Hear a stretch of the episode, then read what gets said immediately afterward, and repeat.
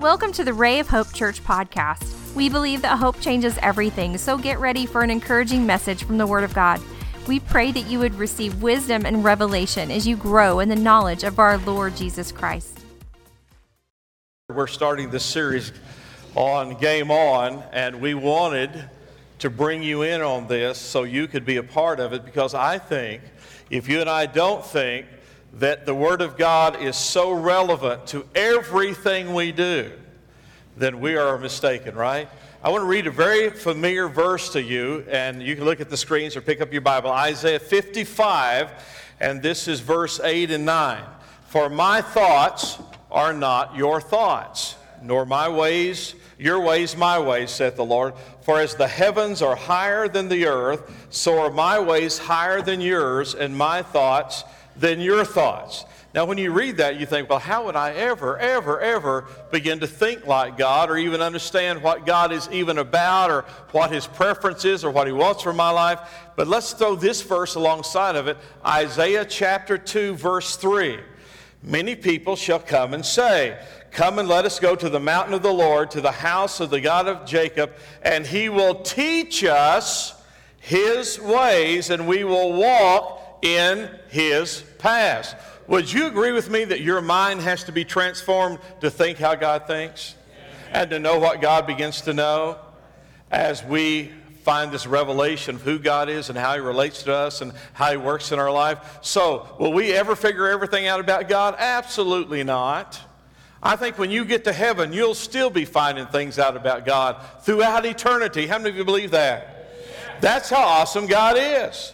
But we can begin to know Him and know His ways or know His game plan that He has had from the beginning of creation. Do you know the Lamb of God was slain before the foundation of the earth? Do you know that God has things that He's already put into place and put into motion? God has a game plan, and guess what? It's not yours, and it's not mine.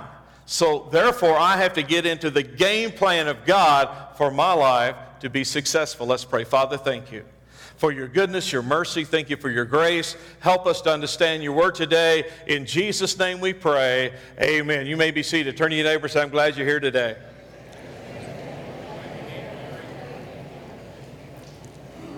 A man was looking at a huge, large oak tree. And he asked this question. He said, I wonder why watermelons grow on a little bitty green, tender vine, but God has little bitty acorns grow on big, huge oak trees. Then, when an acorn hit his head, he figured it out. God's ways are not our ways. Many of you know his ways are better than our ways? Well, we can know God's ways. I know Paul wrote in Romans chapter 11, verse 33, he said his ways are past finding out. And I think what Paul is saying, we will always be understanding the ways of God and searching the ways of God and being revealed the ways of God. We're not going to understand God. Listen, if, if, if I understood everything about God, he wouldn't be God. We have a God so much bigger than us, so much greater than us, that we're in a revelation series every day, understanding the great things of God. So God has a game plan. He's had it from the beginning. It's an unfolding game plan, it's a revelatory game plan. And from the foundation of the earth, He has been showing us His way and His plan to us. I, brought this article. This is by Pat Kirwan of the NFL. He said a coach's master playbook contains about a thousand different plays pretty much anything he would ever consider calling in a game. Every bomb, every blitz, every blocking scheme is in there somewhere, along with every gadget play and every goal line scenario. And every call has its roots somewhere in that all encompassing Bible which he has, which is every coach is uh, uh, plan forever adding to and carrying on and carrying with him from job to job. Have you ever seen a coach on the sideline and he's got all the plays? That he's listed out in the game plan. And when he sends it in, either by microphone to the guy who has the headset or by cards or different schemes they have on the sideline. Have you ever seen some of the, the, the, big cards they hold up on the sideline? They absolutely make no sense. They have different numbers and pictures, and there may be a picture of a star or a dog or an alligator. I mean, you never know what it is. But you know, the players on the field, they know what that is. And when he's calling the play, and have you ever seen him do this? They're calling the play and they, they, they got their mouth covered up. You ever wonder why they did that? They are so desperate to win. They have lip readers. Is this a revelation to some of you? they have lip readers that literally are trying to get every advantage they can get to win the game. Now, you and I are in a game called the game of life. And listen, it's more than a game, this is reality. And listen, we, we, we want to stay in this game. We, we don't want to get voted off the island, do we? we want to stay where we should be. So, one of the things that we do is we understand how the Word of God relates this to things that we understand. 1 Corinthians chapter 9, if you want to follow along with us, you can get your Bible or look at the screens. Paul is a classic example of how he takes the Christian life and he identifies it with what we understand through sports.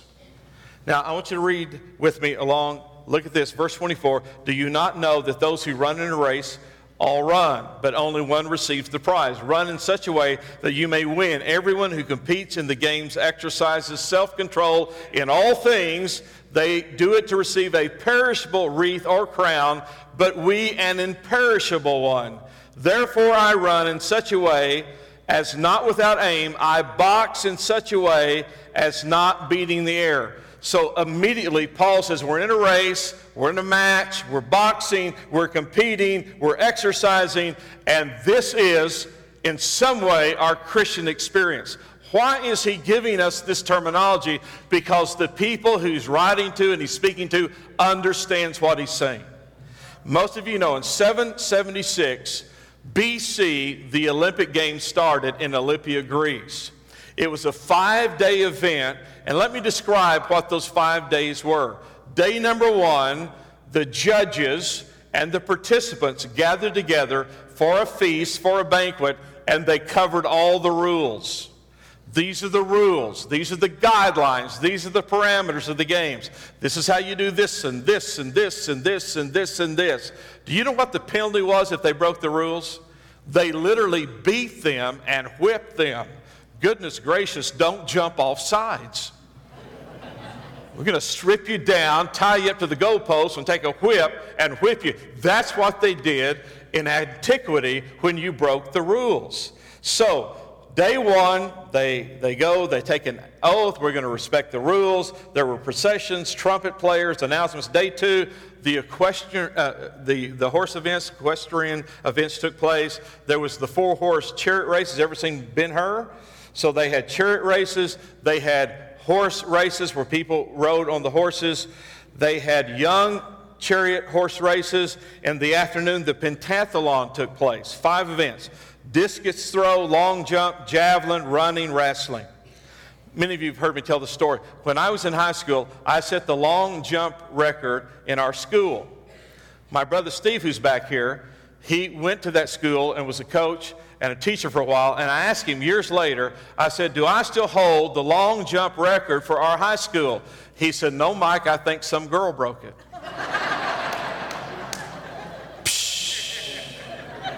That's a letdown, isn't it? So if you had any pride, there it goes. So discus throw, long jump, javelin throw, running, wrestling. Th- that's day two. Day three was when they sacrificed animals to their pagan gods and they feasted along with the uh, participants, the crowd, and the spectators. Day four was the foot races that took place in the stadium. There was the stadium race, about 192 meters. They would run the length of the stadium. There was loose which was two links to the stadium, the Dolichos, which was either four to 24 laps, depending on the time, about a three mile run. Then there was the race in arms. They put on the helmet, they had the shield, they had the greaves, which was the uh, protecting from the chin down to the feet, and they ran with some of their armament on, and it was called the race of arms. And then in the afternoon, they did the combatant sports. There was boxing, boxing wrestling, and the pan, uh, uh, the pancretation. Pancretation is kind of a, a funny Greek word. The, there was only about three rules in this last fight. You couldn't gouge their eyes out. You couldn't stick your fingers up their nose or hurt them in their genitals. Those were the only three rules. You know what I thought when I heard that? This is cage fighting. You can punch, you can wrestle, you can grapple, you can choke, you can kick, you can do anything but those three things. Everything else is legal. So those were the events they had on that day. Day five, the final day, was reserved for honoring the winners and the victors. They covered them with ribbons. You ever wonder why we got ribbons? They covered them with ribbons. They gave them wreath crowns and they crowned them on their heads. It was the stadium where they gave palms out to those who were victorious. They had a celebration, they had a banquet. It was given for the judges, the politicians, those who were winners, the victors, and they had these crown olive wreaths. So when Paul says, We are running for a prize, we're going to get crowned, we're going to get a wreath. He says they do it for a perishable crown. We're doing it for an imperishable crown. Can I hear an amen? Now, notice this. Go, go along with me. Look at these verses. This is what we know in observations. Number one, we are in a race. You're in a race. We are looking to win a prize. We're going to obtain a prize. We have to exercise self control, verse 25, to accomplish this. We receive the crown or the wreath. Verse 26, we're running to a goal. This is what Paul says. He says, I'm not running without aim or focus. We have aim. We're headed somewhere. We have a goal. I'm not just shadow boxing. You, you, you seen somebody just kind of boxing around? He says, We're not shadow boxing. We have a real adversary. We have a real enemy we're fighting against. We have competition. Folks, would you like to ever, ever watch a game without a goal? How boring would that be? No goal line, no goal rim, no soccer goal. You say, what are they doing out there? I don't know. They're just running around the middle of the field. How boring would that be? You and I have a goal. We're headed somewhere. We're going to accomplish that goal by the grace of Almighty God. And Paul begins to give the game plan of how we do that. Let me go a little bit further in this. This is 2 Timothy chapter 2 verse 5. He says, "If anyone competes as an athlete, he does not win the prize unless he competes according to the rules." Different translation. If any man contends in the games, he is not crowned unless he is contending lawfully. If he competes, he's not crowned unless he competes lawfully. Three different translations. What's he saying? You got to play by the rules. What's the rules? These are the rules. Amen. These are the rules. It's not culture's rules. It's not the preacher's rules. It's not the pastor's rules. It's not the domination rules. This is the rules. Come on, I deserve a better amen than that. Amen. These are the rules. These aren't horrible rules. These are good parameters to live your life by. This is the game book. This is the game plan. So we have to have a game plan. And in this game plan, Paul is saying, this is what you're in. This is 2 Timothy 4 7. I have fought a good fight. I have kept the faith. He says, I finished my course. I'm in a race. I'm in a fight. And he says, when I finish this, there's a crown laid up for me. He's writing these letters, many of them, to the church at Corinth. Everybody say Corinth. At Corinth, they had another set of games that was held in between the four year Olympic Games. It was called the Isthmus Games. So now you have the Olympic Games every four years. In between, you had the Isthmus Games. So when Paul writes about fighting and running and boxing and wrestling. Guess what he's doing? He's writing about things they're very aware of. He's saying, let me tweak your natural experience and show you what this is like in the spiritual dimensions. We are running, we are fighting, we are wrestling, we are boxing. It's not in the natural, but it is in the spirit. And this is what is going on in our life. Hebrews 12, the writer picks it up again and says, verse 1 and 2, seeing that we're compassed by so great a cloud of witnesses. What's he described? He's described the grandstands. We're on the field, we're fighting the fight, we're wrestling the wrestling, we're running the race, we're on the course, and he says, in the grandstands of eternity, there are people watching you fight this good fight of faith. They're watching. Now, he goes on to say, and, and, this is so interesting to me. He says, not only are there spectators about the race that we're in, he says, but we must put off everything that hinders us or everything that would uh, cause us to stumble or everything that would entangle us in running this race. Have you ever seen a picture of the runners on a piece of pottery or some ancient thing that they found of them running the race in those ancient games. They are buck naked. Can you say that in church? I mean, look it up. Why is Paul using this analogy? Because they knew that those runners stripped themselves of everything so that they could do what? Run the race better. So here Paul is, or the writer of Hebrews is, says this If you're going to run this race, every sin, every weight that would beset you, you got to get it off of you. Why?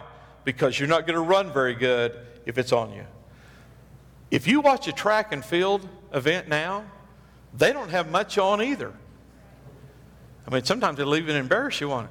Why do they run in such skimpy clothes? Because they want to lay aside every weight, everything that would entangle them or keep them from running the very best race that they could run. And so the writer picks this up and says, That's what we do. And he also says, We got to keep our eye on the goal and we got to keep our eye. Don't you appreciate singing about Jesus today? We're keeping our eye on the author and the finisher of our faith, Jesus Christ. What, what's he saying? We got to keep our eye on the one who started us in this race and the one who's going to be there at the finish line when we end this race. So, why would you say that? Because when you cross the finish line, what's he going to do? He's going to meet you there and say, Well done, thou good and faithful servant. I'm about to preach myself happy already. So, from all these verses, let me give you some observations. There is a way, there's a race, there's a fight, there's competition, there's adversaries. We have to have self control. We're headed to the goal or the finish line. We have to lay aside everything that's going to hinder us from running the race. We've got to play by the rules, and when we do, we win the prize. What's the prize? Eternal life, heaven with Jesus Christ. That's good. Amen? So, what's your game plan?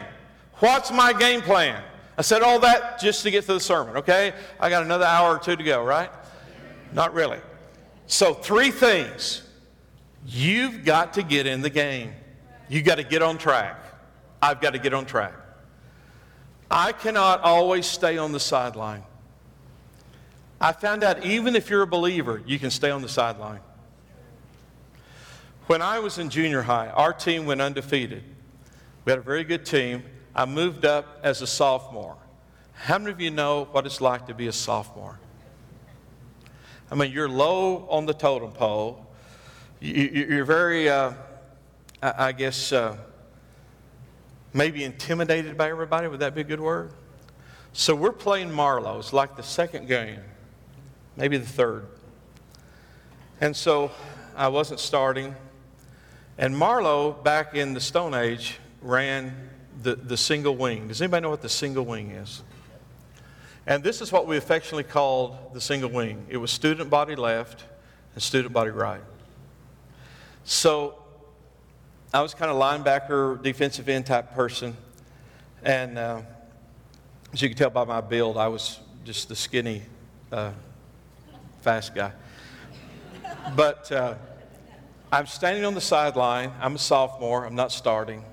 We're playing Marlow, and they would run everybody around the end, and we just couldn't stop them. So the coach walked over to me. Know, I'm standing on the sideline. My, my suit is completely clean.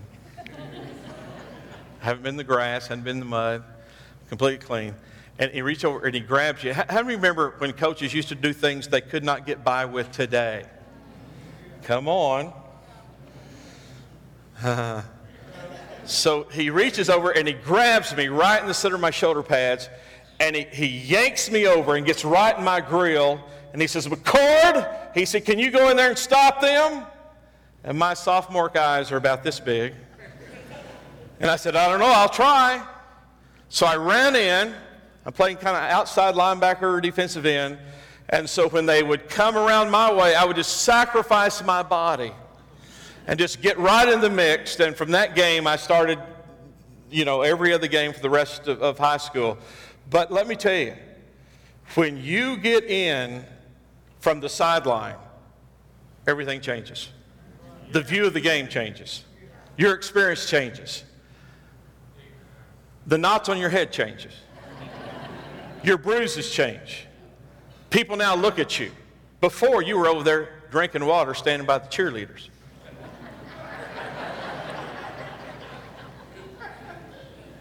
Some of you are still by the cheerleaders. So, when you get on course, you get on track, you get into the game, the whole thing now begins to change. Your view of the game changes because you're not just at the sideline looking, you're right in the middle of the fray, and people have targets lasered on you. Somebody is looking to knock you off. So you've got to get on track. You've got to get on course. And folks, there is a course. Do you know that our course is narrow? And the gate to get on the course is narrow, according to Scripture. NASCAR has a track. Horses run on the track. Trains run on the track. Dogs run on the track. Christians got to get on track.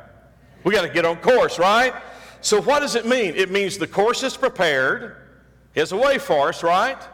It means that there's the right trajectory where you ought to aim, right course of action. You got to be on schedule, on purpose, making progress, got to be as planned, right direction, and we can do that. And immediately you're going to say, wait, wait, wait, wait. I've been off track so long I can't get back on track. No, listen, the grace of God is so great that you and I can get on track. We can get on course, we can get off the sideline, and even if you failed miserably, God's grace is so wonderful that you can get back on track. Can I hear an amen? What you do is you take that failure, you take that past, and you reset your focus not on what you were or what you've done or who you were. You reset your focus on the love and the grace of Almighty God who can forgive that if you repent and get you back where you should be. Give the Lord a hand. Come on, let's thank the Lord for that. Thank God that He can do that for us, that He can get us back on track. We can repent and refocus. And here, here's the obvious we all started off track. We all started on the sideline. But because of the grace and the love of God, He wants you to be a part of what He's doing. And He's doing it not just for Him, He's doing it for us, right? So we got to get on course, we got to get on track. Here's number two you've got to set some goals, you've got to have some dreams, some vision. Where are we headed? There's a goal line down at the other end. There's a rim up here, 10 feet high. That's the goal. There is this net thing at the end. That's the goal. We're trying to kick the ball into the goal. We're trying to get the ball through the hoop in the goal. We're trying to run it across the line, across the goal line, right? There are some goals that you should have. Now, Habakkuk 2 and 2, very clear. Habakkuk has this dialogue with God God, what are you doing? Why are you doing this? And then he says in chapter 2, he says, Now I'm going to get back on my post, go back to my watchtower, go back on the rampart, and I'm going to see what God says to me. This is what God said to him. Verse 2 Write the vision, make it plain on tablets, that he who may run, that he may run who reads it, for the vision is yet for an appointed time, but at the end it will speak. So, what did he say? Write down the vision. Make it very plain. Read it as you run. There is timing involved, and the vision or the goal will speak to you as you journey through it. That's basically what God said to the prophet. Now, why have goals? Someone said this The trouble with not having a goal is you can spend your entire life running up and down the field and you never score. You're, you're, you're, you're just busy, you're doing all these things. So, what do goals do to us or for us? I'm going to give you five things very quickly. Goals give us guidelines and direction. Goals will help you uh, direct your life. They move us forward and give us focus. They become stepping stones to greater things. They break it down into manageable steps. I get through this goal, I can set a new goal. I can get through this goal, I can go forward. Number four, goals help us be accountable because they can be measured. They're measurable. Number five, they help determine our priorities. What's my priority? Now, your attention, please. Sometimes, as you get older, I'm probably older than most people here, not as old as some of you. What happens sometimes in our life, we quit setting goals. Well, you know, I'm older, so I don't have any more goals. What happens is we lose focus. We kind of get out here in the ozone and we don't get a laser focus or we don't have any focus at all. And sometimes the focus may not just simply be about you, maybe it's about your children. Maybe it's about your grandchildren. Maybe it's about the legacy you want to leave for those who are coming behind you. Everybody needs to always have some goals. So if we don't have goals, we're in activity, but we're not accomplishing a lot of things in our life. Zig Ziglar said, What you get by achieving your goals is not as important as what you become by achieving your goals. You actually become something. God does something with you on your journey. Do you know who Michael Phelps is? I mean, he's the most decorated Olympian in history, bar none. Now, whether you like him or you, you don't, I'm just saying, he's the most decorated Olympian. This is what he said. He said, I think goals should never be easy. They should force you to work even if you are uncomfortable at the time. Why? They're, they're moving you forward, they're, they're pressing you. So, three things. Number one, what are your personal goals? Do you have some personal goals? Lose weight, get fit, eat better. Okay, don't go there, Pastor. Okay finish school, get the degree, sharpen your skills, become a better communicator. Everybody here should have some type of personal goals. Maybe you want to learn another language. What are your financial goals? What are your business goals? Do you have some financial goals? Do you have some business goals? Are they measurable? Are you going to work harder? Are you going to work more efficient? Are you going to show up on time? Are you going to work late? Are you going to save? Are you going to curb your spending? Are you going to invest more? Are you going to give more? Are you going to understand the law of sowing and reaping? Do you know what the Lord said? My ways are not your ways. When you talk about sowing and reaping, immediately our culture doesn't understand that at all. Let me tell you why. Because it is so carnal that it doesn't understand spiritual precepts.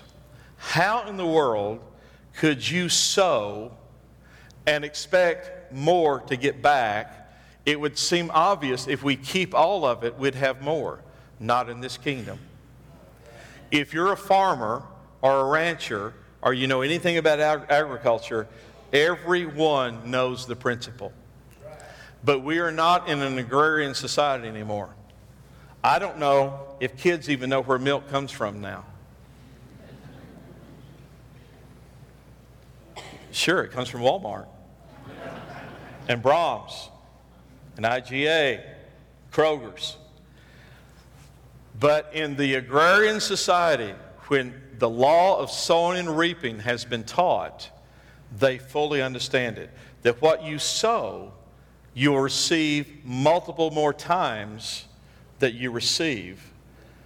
But if you don't know His ways, if you don't know the game plan, Sometimes you destine yourself to always, always, always struggle because you don't understand the law of sowing and reaping. So you need to have personal business plans, financial plans, corporate plans. What about your family and your marriage plans? Anybody got any family or marriage plans? And don't say, my plan is not to get in trouble with my wife, okay? That's a good plan, but that's not the plan I'm talking about. So, do you have some family and marriage plans? Are you needing to work through some difficult challenges? Is there somebody that needs to repent? Is there somebody that needs to offer reconciliation? Do you need a date night? Do you need to spend more time with your children? Do you need to discipline more? Do you need to maybe spend more time with a vacation or time off? I mean, all these things are very, very important. Do you need to improve your communication skills more than, uh huh?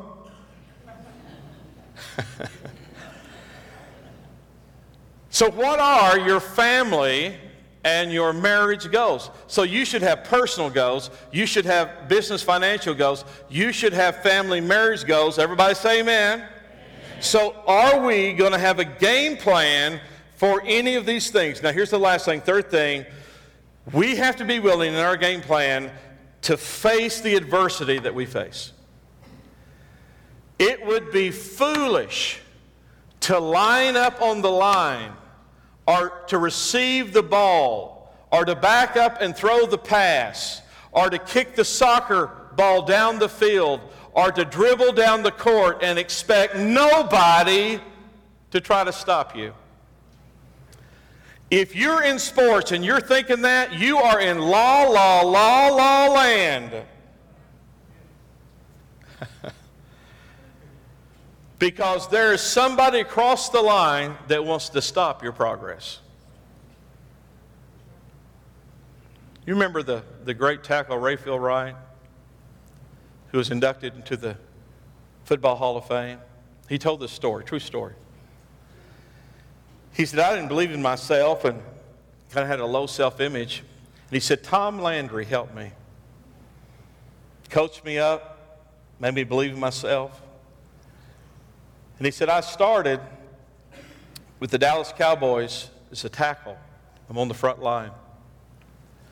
And he said, the first game that I played, the other Hall of Fame guy, Deacon Jones, who played for the Los Angeles Rams, lined up right across from me. And he said, I'm already nervous. And I'm down getting ready to block Deacon Jones. And he looks through his face mask at my eyes across the line. And he said this to me Boy, does your mama know you out here? Would that not make you nervous?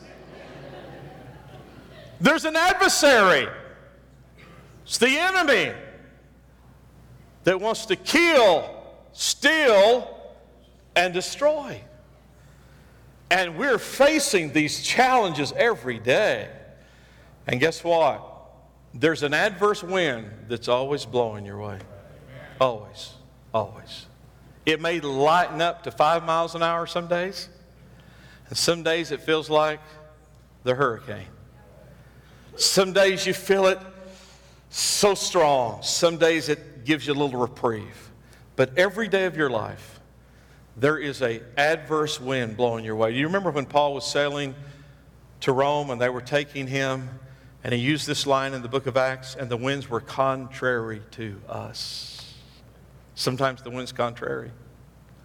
Sometimes it doesn't go the way you think it should go. Sometimes you stumble. Sometimes you fall. Sometimes you meet that big adversary. Sometimes you're trying to, to run the race and fight the fight, and it's not going as well as you think it should. When we were in school, and some of you relate to this so clearly, we would go out for track and field, and usually we were good at about one thing. But the coach would always feel his full agenda and put you in every event to fill it up with everybody. So I did pretty good jumping. I was a high jumper and a long jumper. And I was not a runner. And our coach would always put Johnny Pat and I in the 880 run. Now, the people who actually ran the 880 ran it as a sprint. It was two times around the track. Now it's the 800 meters. But they would shoot the gun off and they would start running, and they were so trained and skilled at it, they, they ran it like a race. We run it because we're the doofuses that the coach put us in just to fill up the event card. And our race was always who would not come in last. we always ran to see who would not come in last. And I remember one time the coach was sitting up in the bleachers and we, we finished our race. We went up and said, What was our time? And this was his little funny comment. He said, I don't know. The sun went down and I didn't catch it on my sundial. now that's slow if you're timing it with the sundial. But it makes no difference in what fight, what wrestling match, what boxing match, or what race you're in. There's always a contrary wind or an adversary that's blowing against you. I was at a conference a few years ago, and, and I thought about this from the story that I just told. The speaker said the very same thing that I said, but he said the coach entered me in the hurdles. And he says, I was not a hurdler. I had another event that was good, but he entered us into the hurdles. So he says they had different heats. You know, they have the, the A heat and the B or the C or the D are the one, two, three, and four. So the fastest ones they put in A, the next fastest one they put in B, and the next ones they put in C, and the slow guys they put in D. So he says, I'm in D heat because I am not a hurdler. So he says, the gun goes off. He says, about four, five, six guys of us on the line. We, we have the track in front of us. The hurdles are made out. He said, I get to the first hurdle. My foot catches the hurdle, and I sprawl out on the track. So embarrassed. I couldn't even make the first hurdle. But he said, the crowd began to cheer. Get up! Get up! You can do it. You can make it. He said it's almost like chariots of fires playing in the background. so I thought, well, I'm going to get up and I'm going to go on. They're cheering to get up. But he said, when I looked around, he said, every runner fell at the first hurdle. he said, it wasn't just me. We're all laying down on the track. So they're all saying, get up. I'd love to tell you in the race, the fight, the wrestling match, you will never, ever fall down. But I'd be lying to you. You're going to get tripped up. You're going to get knocked down. You're going to get in a wrestling match, and the adversary is going to try to choke you out. Don't tap out. His grace is sufficient. His strength is made perfect in your weakness. His grace and His love is so powerful that if you fall flat on your face, though a righteous man falls seven times, he can still keep getting up. Thank you, Lord. Thank you. That somebody like me and somebody like you can actually finish this race. But you can't finish it if you don't get in it. And once you get in it, the Lord has a game plan. And He's got one specifically for you. There's a general one, it includes all of us. But He knows the thoughts that He thinks towards you. They're thoughts of peace to give you an expected ending he wants you to finish the race and finish it well so that we can impact our culture and impact our world so that we can glorify the name that we sing about, the name of Jesus. Would you bow your head with me this morning? We are so thankful you joined us today. We would love to hear from you at rayofhopepodcast at gmail.com. Let us know how you are encouraged and how we can pray for you. Remember, Christ in you is the hope of glory, and hope changes everything.